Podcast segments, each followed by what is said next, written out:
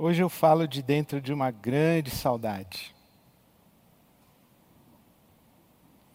Outro dia me perguntaram qual a imagem mais viva ou mais significativa que eu tenho do tempo da IBAB presencial. E imediatamente me veio à memória aquele domingo à noite, no encerramento da nossa campanha de Natal, quando estávamos todos juntos aqui, esse auditório estava super lotado. E nós, como sempre, ultrapassamos em muito o nosso alvo de contribuição para a Rede Bab Solidária e explodimos numa alegria quando o painel mostrou a, a, nossa oferta, a oferta que levantamos na campanha de Natal. E foi uma explosão de alegria, de louvor, de gratidão a Deus. E o Baruque nos dirigiu em louvor e disse para nós nos abraçarmos e pularmos. Eu não sei como isso aqui aguentou. E nós pulamos juntos, abraçados e cantando e celebrando. Uma santa folia, uma santa aglomeração, uma, uma experiência em que vivemos a nossa dimensão do Salmo 126. Grandes coisas fez o Senhor por nós a nossa boca se encheu de riso e nós ficamos como quem sonha. E eu me lembro daquela noite com, com, muita, com muita saudade de quando vamos nos encontrar novamente, quando vamos nos abraçar e pular juntos aqui nesse auditório. Que saudade de uma aglomeração, de uma aglomeração da IBAB, de uma, de uma santa aglomeração, de louvor, de celebração, e eu fico imaginando o Espírito Santo soprando e falando e tocando pessoas e gerando gargalhadas e gerando lágrimas e gerando confissão e curando gente, reconciliando família. Tudo que acontece no meio de uma celebração quando estamos juntos na presença de Deus, a palavra de Deus nos diz isso, que no meio dos louvores Deus habita e que os dons espirituais se manifestam quando nós estamos juntos. Então, eu tenho muita saudade disso. Eu, eu lamento todos os dias estarmos privados dessa oportunidade. Quanta gente encontrando Jesus, quanta gente recebendo revelação, iluminação espiritual, entendimento a respeito de si, a respeito de Deus, quanta gente se, se reconciliando com a fé, quanta gente sendo curada de abuso religioso, enfim, quanta gente descobrindo a beleza do Evangelho. Das minhas memórias também eu tenho a, as, as celebrações de domingo à noite, especialmente, quando Muitas pessoas, ao final de uma celebração, se, se juntam aqui à frente e com, com a sua confissão, com a sua lágrima, com a sua súplica, com, com a sua oração e com a consagração da sua vida a Deus, e nós oramos juntos, e eu oro abençoando as pessoas, os nossos, sabe, é, e, e, olhar aqui de cima do, do nosso palco, do nosso auditório, e, e perceber assim que é um mar de gente, não, não dá para ver, é só, só ver gente assim. É, é muito lindo isso. É muito lindo, é muito maravilhoso.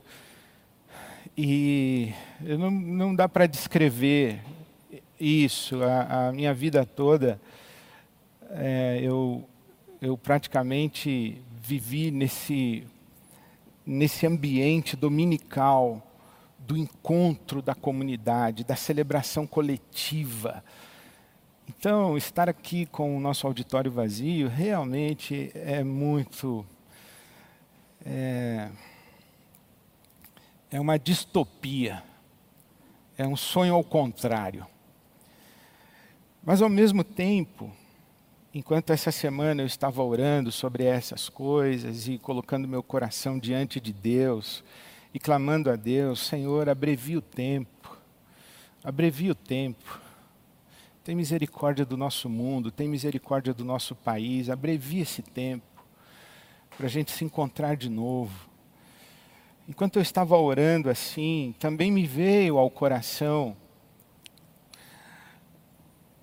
a lembrança de que estas coisas que, que são muito paradigmáticas da minha experiência espiritual, da minha experiência religiosa e da maneira como eu vivo como cristão em igreja e em comunidade, que essas experiências que eu acabei de descrever de um auditório lotado e a gente celebrando, explodindo em alegria e louvor, estas experiências, estas imagens, estas fotografias são absolutamente estranhas às páginas do Novo Testamento. Quando eu falo igreja, as fotografias que me vêm à imaginação elas passam muito perto de uma santa aglomeração, de, de um ajuntamento, de uma celebração, de um auditório lotado. A gente fala igreja. Tanto que a gente diz assim: você vai na igreja hoje? Ir na igreja, ir à igreja, é ir ao culto, ir à celebração. Igreja, a gente pensa nisso, eu penso isso. Mas quando você lê as páginas do Novo Testamento, a palavra igreja remetia a uma outra realidade absolutamente distante dessa nossa experiência do século 21. O apóstolo Paulo, quando usava o termo eclesia nas suas epístolas, e ele o fez muitas vezes, eu duvido que ele imaginasse uma celebração com duas mil pessoas num auditório numa cidade como São Paulo, pulando, cantando a plenos pulmões e com tudo que tem direito, louvando e glorificando a Jesus Cristo, Senhor, com toda a liberdade, com toda intensidade com toda espontaneidade de tributar ao Senhor Jesus toda a honra, toda a glória, toda a adoração, todo o louvor. Eu duvido que o apóstolo Paulo pensava nisso, porque ele estava vivendo num contexto em que existia perseguição aos cristãos. E, e a igreja, ela se reunia nas casas e nos lugares é, escondidos, a igreja estava na clandestinidade. A igreja de Jesus, nas páginas do Novo Testamento, é uma igreja na diáspora, é uma igreja dispersa, é uma igreja perseguida, é uma igreja na clandestinidade, reunida nas casas dos cristãos. E os cristãos, naquela época, não eram essa multidão que nós temos hoje no Brasil, no mundo. Os cristãos eram poucos nas cidades, tão poucos que cabiam em pequenas reuniões nas casas. Por isso que a igreja é essa comunidade doméstica. É a igreja nas casas. E por isso nós temos hoje, eu estou aqui para celebrar com você o corpo de Cristo, o sangue de Cristo, em memória do nosso Senhor Jesus diante de uma mesa, uma mesa de jantar de uma família, numa sala, numa casa. Nesse tempo, nós estamos lembrando que igreja, igreja é casa, igreja é mesa, igreja é família, porque nós temos imagens possíveis. Nós temos imagem, por exemplo, de igreja como exército, igreja como hospital, igreja como escola, igreja como uma ONG social, igreja como braço de filantropia. Nós temos imagens igreja como business, negócio, muito lucrativo para quem é esperto para deturpar e manipular consciências religiosas, a igreja como negócio, a igreja como partido político, como engajamento político, igreja como instituição, pessoa jurídica, empresa. Igreja com muitas imagens. E nós temos igreja com essa imagem de grandes templos, grandes auditórios, palco, banda, fumaça, luzes. Mas nós temos essa outra imagem do Novo Testamento, que é a igreja como casa, igreja mesa, igreja família. Nos dias e nos tempos de Jesus, a mesa não era assim como das nossas casas. As mesas eram praticamente rente ao chão. E eles se assentavam ao chão e se reclinavam à mesa, essa é a expressão bíblica. Por isso que na última celebração de Páscoa, Jesus com os discípulos, a Bíblia diz que João estava reclinado sobre o peito de Jesus. Estavam como que aconchegados, porque eles não estavam sentados cada um na sua cadeira específica, eles estavam ao redor de uma mesa no chão, era, era quase que uma roda de afeto, de conversa, de profundidade, de intimidade. Então, essa imagem, igreja, casa, mesa, remete à família. Família. Igreja é família.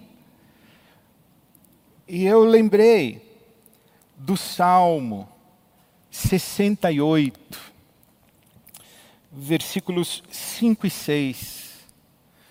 Esse versículo 5 é muito caro ao meu coração, que apresenta a Deus como Pai dos órfãos, defensor das viúvas. E no versículo 6 do Salmo 68, o Deus que faz com que os solitários vivam em família o Deus que dá um lar aos solitários. O Deus que faz com que os solitários vivam em família. Igreja é o oposto de solidão. Igreja é o oposto de solidão. Família é o oposto de solidão. Viver em família é não estar só. A família nos diz que não estamos sós.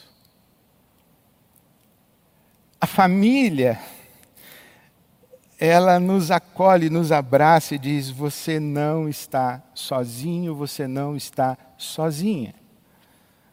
Isso é família, isso é igreja. E na família, nós não dependemos de qualquer outra afinidade senão a do sangue. E o que faz a minha relação família é o sangue. Quem é minha família? É o sangue do meu sangue. Da mesma forma, se pudermos usar esta comparação, essa metáfora e transpor esta realidade, a igreja é família de Deus e corre em nossas veias o sangue de nosso Senhor Jesus Cristo. Nós somos unidos pelo sangue de Jesus. O que nos faz irmãos e irmãs é que temos o mesmo Pai. Não é que temos a mesma opção política, não é que temos a mesma doutrina, não é que temos a mesma convicção moral, o mesmo código de comportamento, não é que temos o mesmo time, não é que temos a mesma denominação religiosa. O que nos faz irmãos e irmãs é o sangue de nosso Senhor Jesus Cristo que corre nas nossas veias, porque Deus é Pai nosso. Então, o apóstolo Paulo fala isso, que Deus é o Pai de quem toda a família na terra recebe o nome. Efésios capítulo 3, versículo 14. Deus é o Pai de quem toda a família recebe o nome. Então nós somos família. Igreja é família. E nós estamos livres da solidão em família nós estamos livres da solidão em igreja. É isso que a palavra de Deus ensina, é isso que a Bíblia Sagrada ensina. E isso já está presente na segunda página da Bíblia Sagrada. Pelo menos na tradução que eu tenho, a primeira página da minha Bíblia é Gênesis capítulo 1 e começa o capítulo 2. Aí eu viro só uma página eu chego em Gênesis 2:18, quando da narrativa da criação, Gênesis 1, 26 e 27, Deus diz: façamos o homem à nossa imagem e semelhança. Então, a imagem e semelhança de Deus, Deus cria o ser humano, macho e fêmea. Mas no capítulo 2, o versículo 18, é como se o narrador bíblico fizesse uma ampliação de Gênesis 1, 26 e 27. Ele dá um zoom. Gênesis 2, 18 a 25 é uma ampliação de Gênesis 1, 26 e 27. Então, ali em Gênesis 2, 18, a declaração de Deus, quando ele vê o macho, o masculino, não o ser humano, mas o ser humano masculino, Adão, a declaração de Deus é: não é bom que o macho esteja só. Não é bom que o macho esteja só. Vou fazer para ele uma auxiliadora, adjutora. Vou fazer para ele uma companheira. E esse texto dá uma confusão muito grande, porque os intérpretes, eles querem construir uma perspectiva hierárquica entre o masculino e o feminino, mas o que a Bíblia Sagrada está ensinando é exatamente o oposto. O que a Bíblia Sagrada está dizendo é que o masculino está em pé na presença de Deus e para olhar para Deus, este masculino olha para cima. Porque Deus está acima dele. E ele tem diante de si os animais. E para olhar para os animais, ele olha para baixo. Porque os animais estão abaixo dele.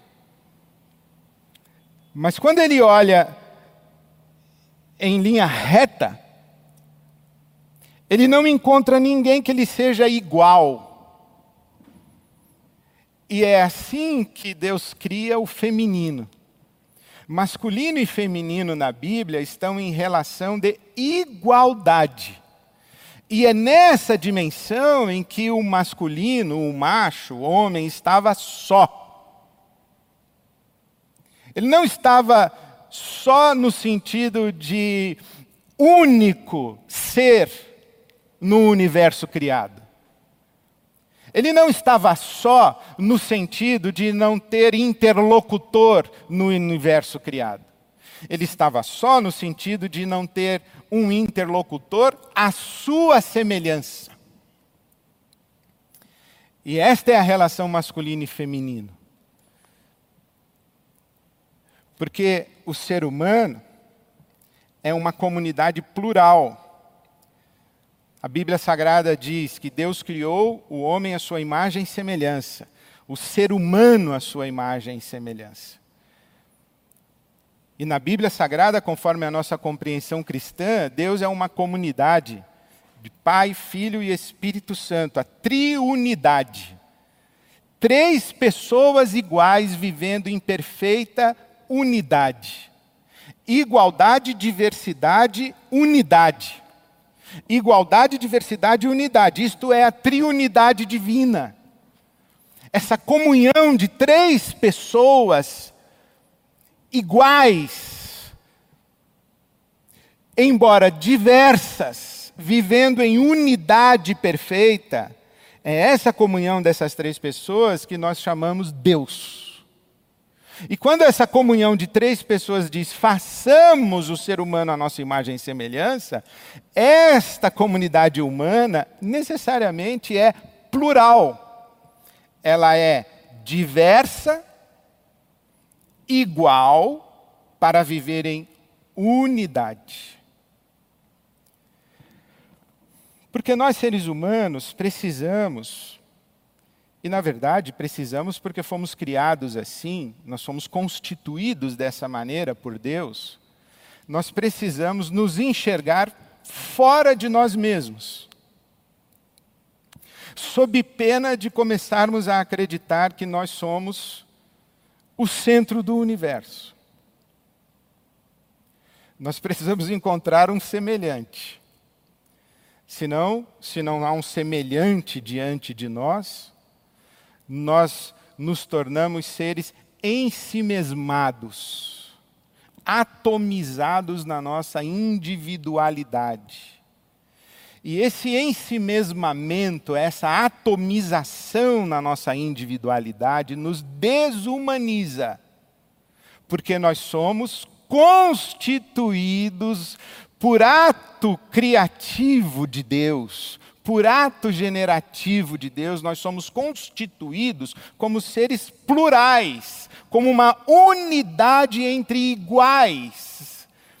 Então nós nos olhamos nos olhos no mesmo nível de dignidade, de igualdade, diversidade, unidade, a mesma dignidade, e nos enxergamos no nosso semelhante.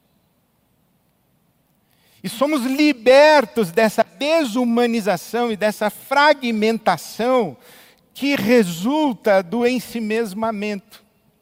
Porque quando estamos ensimesmados, quando temos apenas a nós mesmos como referência de realidade, autorreferência, isso é somente para Deus. Deus é autorreferente, nós não somos autorreferentes. Quando eu sou a única referência de mim para mim mesmo, eu vivo um, um auto-engano eu interpreto a realidade conforme a minha conveniência, conforme o meu interesse, conforme, inclusive, o meu horizonte de visualização da realidade. Eu vou interpretando o mundo de acordo somente com a minha cabeça, de acordo somente com os meus apetites, com os meus desejos, com a minha experiência pessoal particular vou me interpretando e vou interpretando Deus, vou, inter... eu sou em si mesmado, autorreferente e todo autorreferente que não é Deus é auto-enganado. Porque nós seres humanos não enxergamos a totalidade da realidade. Nós, seres humanos, não temos maturidade ontológica, nós não temos constituição suficiente para lidarmos com a realidade sozinhos, de maneira saudável, perfeita, adequada. Por isso que Deus diz assim: olha, não é bom que o homem esteja só, não é suficiente, não é razoável, tem que ter alguém igual a ele diante dele. Senão, ele vai se achar Deus. Ele vai achar que ele é o centro do universo, que só ele está certo e que tudo gira ao redor dele. Por isso é que a autorreferência gera o auto-engano. Aí a gente tropeça aqui, esbarra no microfone ali, vai se explicando, vai, vai racionalizando, a gente vai se entendendo, a gente vai se absolvendo a gente vai se desculpando, a gente vai praticando a autoabsolvição. A gente vai perdoando a gente mesmo. E a gente vai se perdendo. A gente vai se destruindo. A gente vai se desfigurando. A gente vai se descaracterizando. Por isso não é bom que nenhuma pessoa esteja sozinha, só. Humanidade é o oposto de solidão. Igreja é o oposto de solidão. Família é o oposto de solidão. A nossa humanidade plena, saudável, depende de convivermos entre iguais, de nos olharmos nos olhos não hierarquizadamente, ninguém olhando o outro de cima para baixo, e também ninguém olhando o outro de baixo para cima. Porque ninguém é melhor que ninguém, ninguém é maior que ninguém, ninguém é mais digno que ninguém. Nós nos olhamos entre iguais e como iguais. E somos espelho uns para os outros, nos vemos nos outros.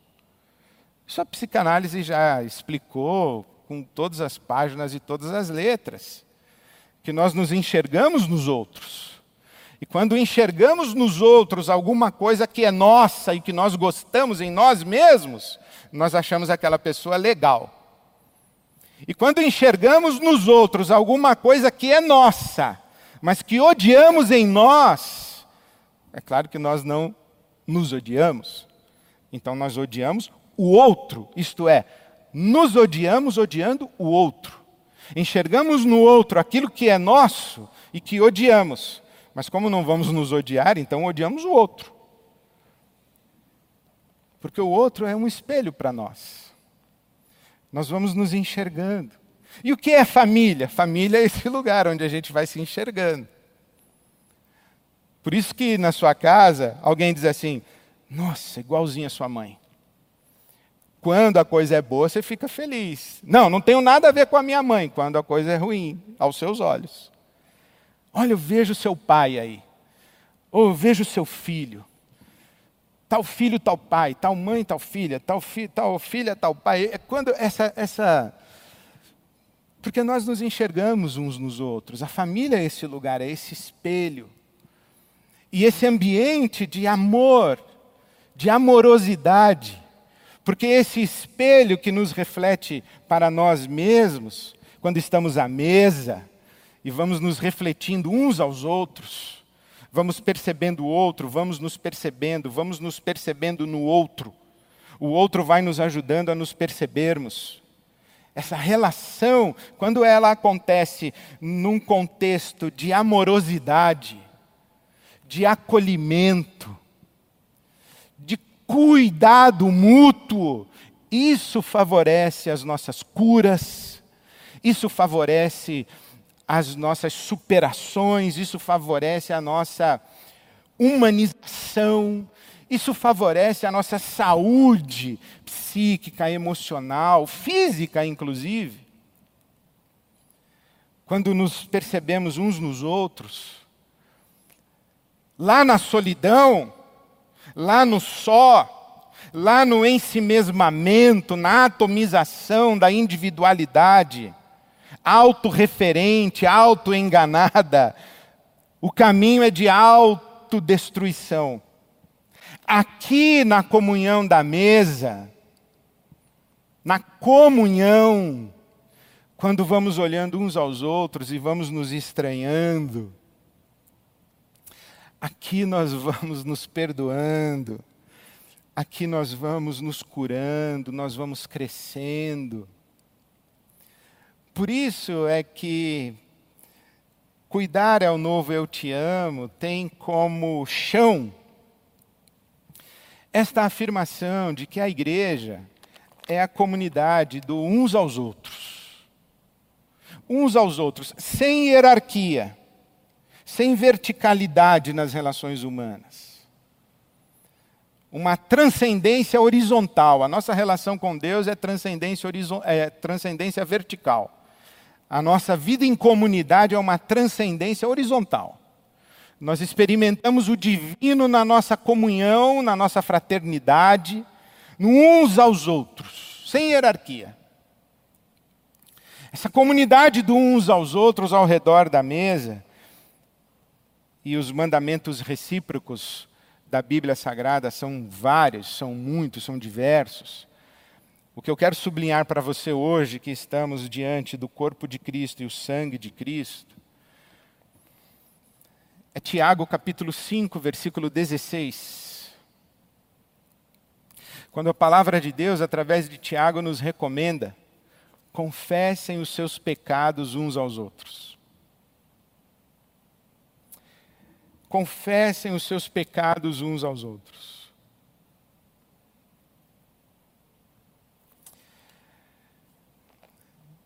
E a oração do justo pode muito, cura, sara, restaura, liberta. Então confesse uns aos outros. Mas esse exercício à mesa, quando nos olhamos nos olhos, quando eu me percebo em você, você se percebe em mim, quando eu confronto você, quando você me confronta, quando eu sugiro caminhos a você, quando eu corrijo você, quando eu expresso uma advertência a você, quando eu ofereço a você uma outra referência de entendimento a seu próprio respeito, a respeito da realidade, quando nessa diversidade amorosa nós vamos nos esbarrando e nos encontrando, esta comunhão, ela não existe sem conflito. Ela não existe sem atrito. Ela não existe sem, sem litígio. Ela não existe sem réplica, sem tréplica.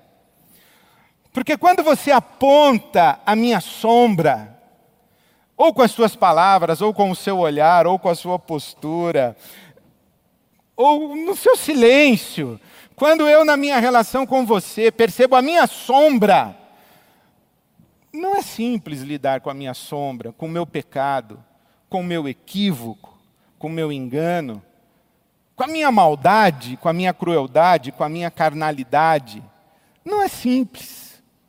A primeira coisa que eu tento fazer é dizer: não. São seus olhos.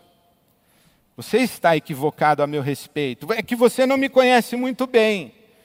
Bom, mas é difícil falar isso para Silvia, com quem eu sou casado há 34 anos. Você não me conhece muito bem. Eu vou falar isso para Silvia? Vou falar isso para os meus filhos, que têm os dois, pouco mais de 30, não me conhece muito bem?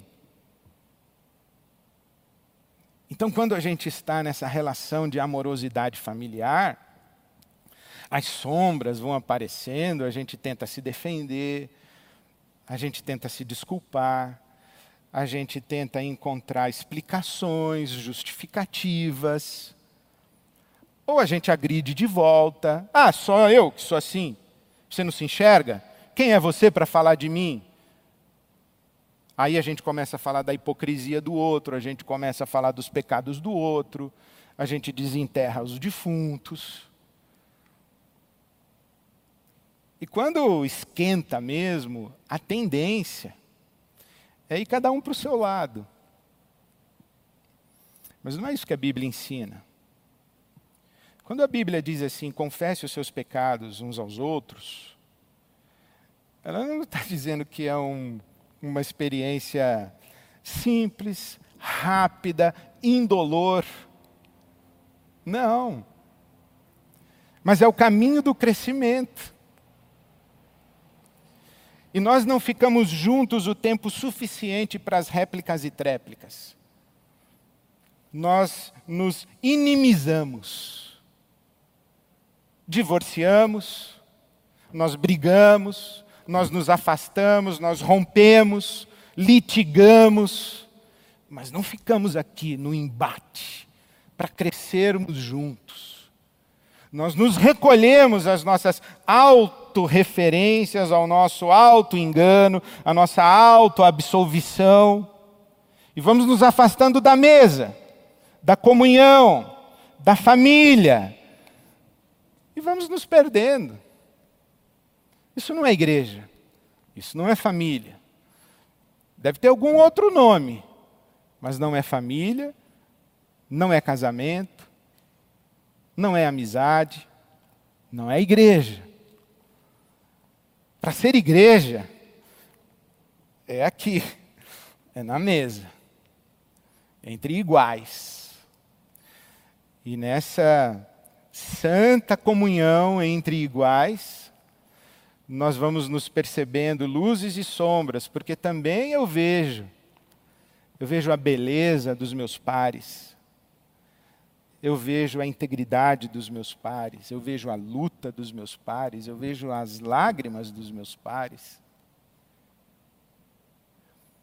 Sim, eu escuto a gritaria do lado de fora a respeito de alguém que eu amo. E aí sim, eu digo, vai passar. Eles não conhecem você muito bem. Sabe, é muito fácil a gente agredir as pessoas que a gente não conhece. Porque se o Milor Fernandes tem razão, que são muito admiráveis as pessoas que não conhecemos muito bem, e é verdade, é, quão admiráveis são as pessoas que não conhecemos muito bem.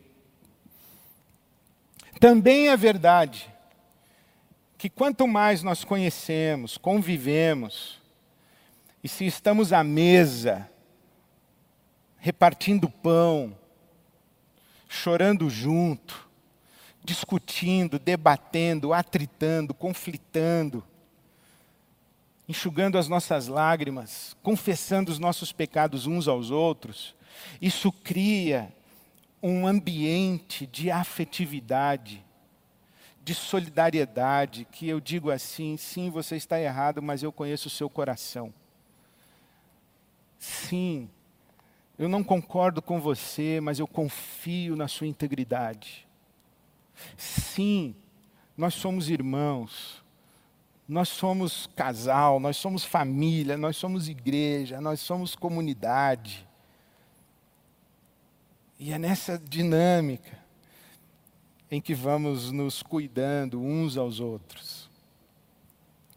A palavra confessar é muito bonita. Confessar significa literalmente homologar, concordar, afirmar, aquecer. Quando Deus diz assim, Ed René, você é um orgulhoso, vaidoso, eu digo, sim, senhor. O senhor tem toda a razão. Eu confesso, isto é, eu concordo com o senhor. E quando, na comunhão da família, eu vejo a minha face sombria, a minha sombra no espelho daqueles que me amam e que refletem quem eu sou para mim mesmo, eu digo: vocês têm razão. Corrijam-me, ajudem-me. A confissão é essa parceria. Quando eu me vejo nos seus olhos, ou através dos seus olhos eu me contemplo, numa relação de amor, não de acusação e de condenação, quando eu me vejo em você e eu digo, você tem razão, esse gesto, ele é seguido do estender da sua mão para mim, dizendo: sai da sua solidão, sai da sua autorreferência, sai do seu auto-engano, sai dessa sua auto-absolvição, vamos aqui juntos. E quando eu dou razão a você, o que eu espero é que você estenda a mão sobre mim e ore por mim. E materialize para mim a graça de Deus, o perdão de Deus, o caminho de vida para mim. Isso é igreja. Isto é família. Isto é mesa. Isto é comunhão. Essa é a unidade dos diversos, essa é a unidade do plural, uma unidade possível, porque o sangue de Jesus corre na nossa veia. Nós temos o mesmo Pai e fomos batizados pelo mesmo Espírito Santo, formando uma só família. E é isso que nós celebramos nessa mesa hoje. O sangue de Cristo derramado por nós, o corpo de Cristo partido por nós. E que linda ministração nós tivemos agora há pouco dos nossos irmãos, do Baruque nos lembrando que há lugar na casa, esperança na casa. E aqui a gente tem que ficar junto enquanto não é legal estar junto. Porque se a gente só fica junto enquanto é legal estar junto, a gente não cresce. A gente tem que ficar junto quando começa a bater. Aí a gente atrita. Nos provérbios se diz que o ferro com o ferro se afia, e assim o amigo ao seu amigo. A face do amigo afia a face do outro amigo. E eu sempre digo que para ferro afiar o ferro tem que atritar, esquentar, sair faísca.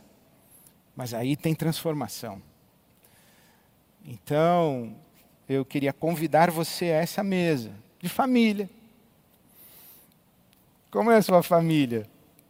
Vai dizer que não tem umas páginas grampeadas, uns esqueletos no armário, umas histórias mal contadas, umas situações vergonhosas, mas é a sua família. Seu papai é perfeito? Sua mamãe é perfeita? Seu filhinho, sua filhinha são perfeitos? Claro que não, mas é família. Isso é igreja. Igreja também é assim. Família. Igreja é casa. Igreja é mesa. Igreja é família. E essa família foi construída porque Cristo Jesus Cristo Jesus partiu seu corpo, derramou seu sangue. Ele olhou para nós e disse: Vocês não são perfeitos, mas são família. Estendeu a sua mão para nós e disse: Sai dessa solidão. Sai dessa atomização individual, vem para a cruz. Braços abertos, né? Vem, vem para o meu abraço, família. É aqui, no corpo partido de Jesus. É aqui, no sangue derramado de Jesus, que Deus olha para nós e diz: vocês ainda não são tudo o que devem, podem e serão. Mas são família. Saiam dessa solidão e venham para cá, venham para a mesa, venham para casa, voltem para casa. E isso que nós vivemos na nossa relação com Deus é algo que somos chamados e interpelados por esse corpo partido e por esse sangue derramado a vivermos na dimensão da nossa comunidade. Igreja é casa, igreja é mesa, igreja é família. Vamos orar juntos. Obrigado, Senhor, porque somos teus filhos e tuas filhas. Porque o teu amor por nós nos acolhe na nossa imperfeição. Nos acolhe com nossas luzes e sombras. E nessa cruz de Jesus, o Senhor nos convida para o teu abraço. Obrigado, Senhor Obrigado pelo corpo de Cristo partido por nós, pelo sangue de Cristo que nos purifica de todo pecado. Obrigado porque em Cristo Jesus, neste sangue, batizados pelo Teu Espírito Santo, somos uma só família, somos irmãos e irmãs, e te invocamos como nosso Pai. Obrigado, Senhor concordamos contigo a nosso respeito.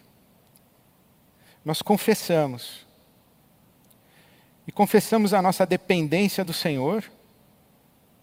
Confessamos a nossa dependência do teu amor. E nos entregamos mais uma vez aos teus cuidados, para que possamos ser o que no teu amor estamos destinados a ser. Não apenas cada um de nós, mas todos juntos, como uma só família, para a glória do teu santo nome. Em Cristo Jesus, assim nós oramos. Amém.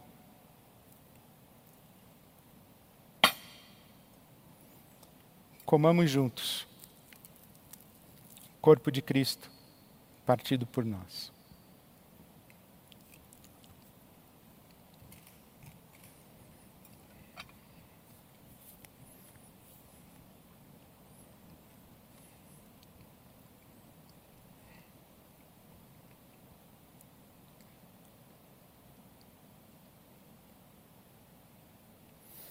Quando Jesus estava à mesa com seus discípulos naquela última Páscoa em Jerusalém, no cenáculo, Jesus instituiu este memorial, dizendo que deveríamos, todas as vezes que comêssemos do pão, deveríamos nos lembrar dele e do seu corpo partido por nós. E disse que quando partilhássemos o cálice, deveríamos lembrar do seu sangue derramado por nós. Quando Jesus instituiu esse memorial, ele também se despediu dos seus discípulos dizendo: Eu não vou cear mais com vocês até aquele dia no reino consumado do meu Pai. em que estarei novamente com vocês à mesa. Você já parou para pensar isso? Que o céu é um grande banquete, que o céu é uma mesa posta, onde todos estamos juntos. Então vamos orar para que venha esse dia. Maranata, ora vem, Senhor Jesus. Repita comigo onde você estiver. Maranata, ora vem, Senhor Jesus. Amém. Bebamos juntos o sangue de Cristo derramado por nós.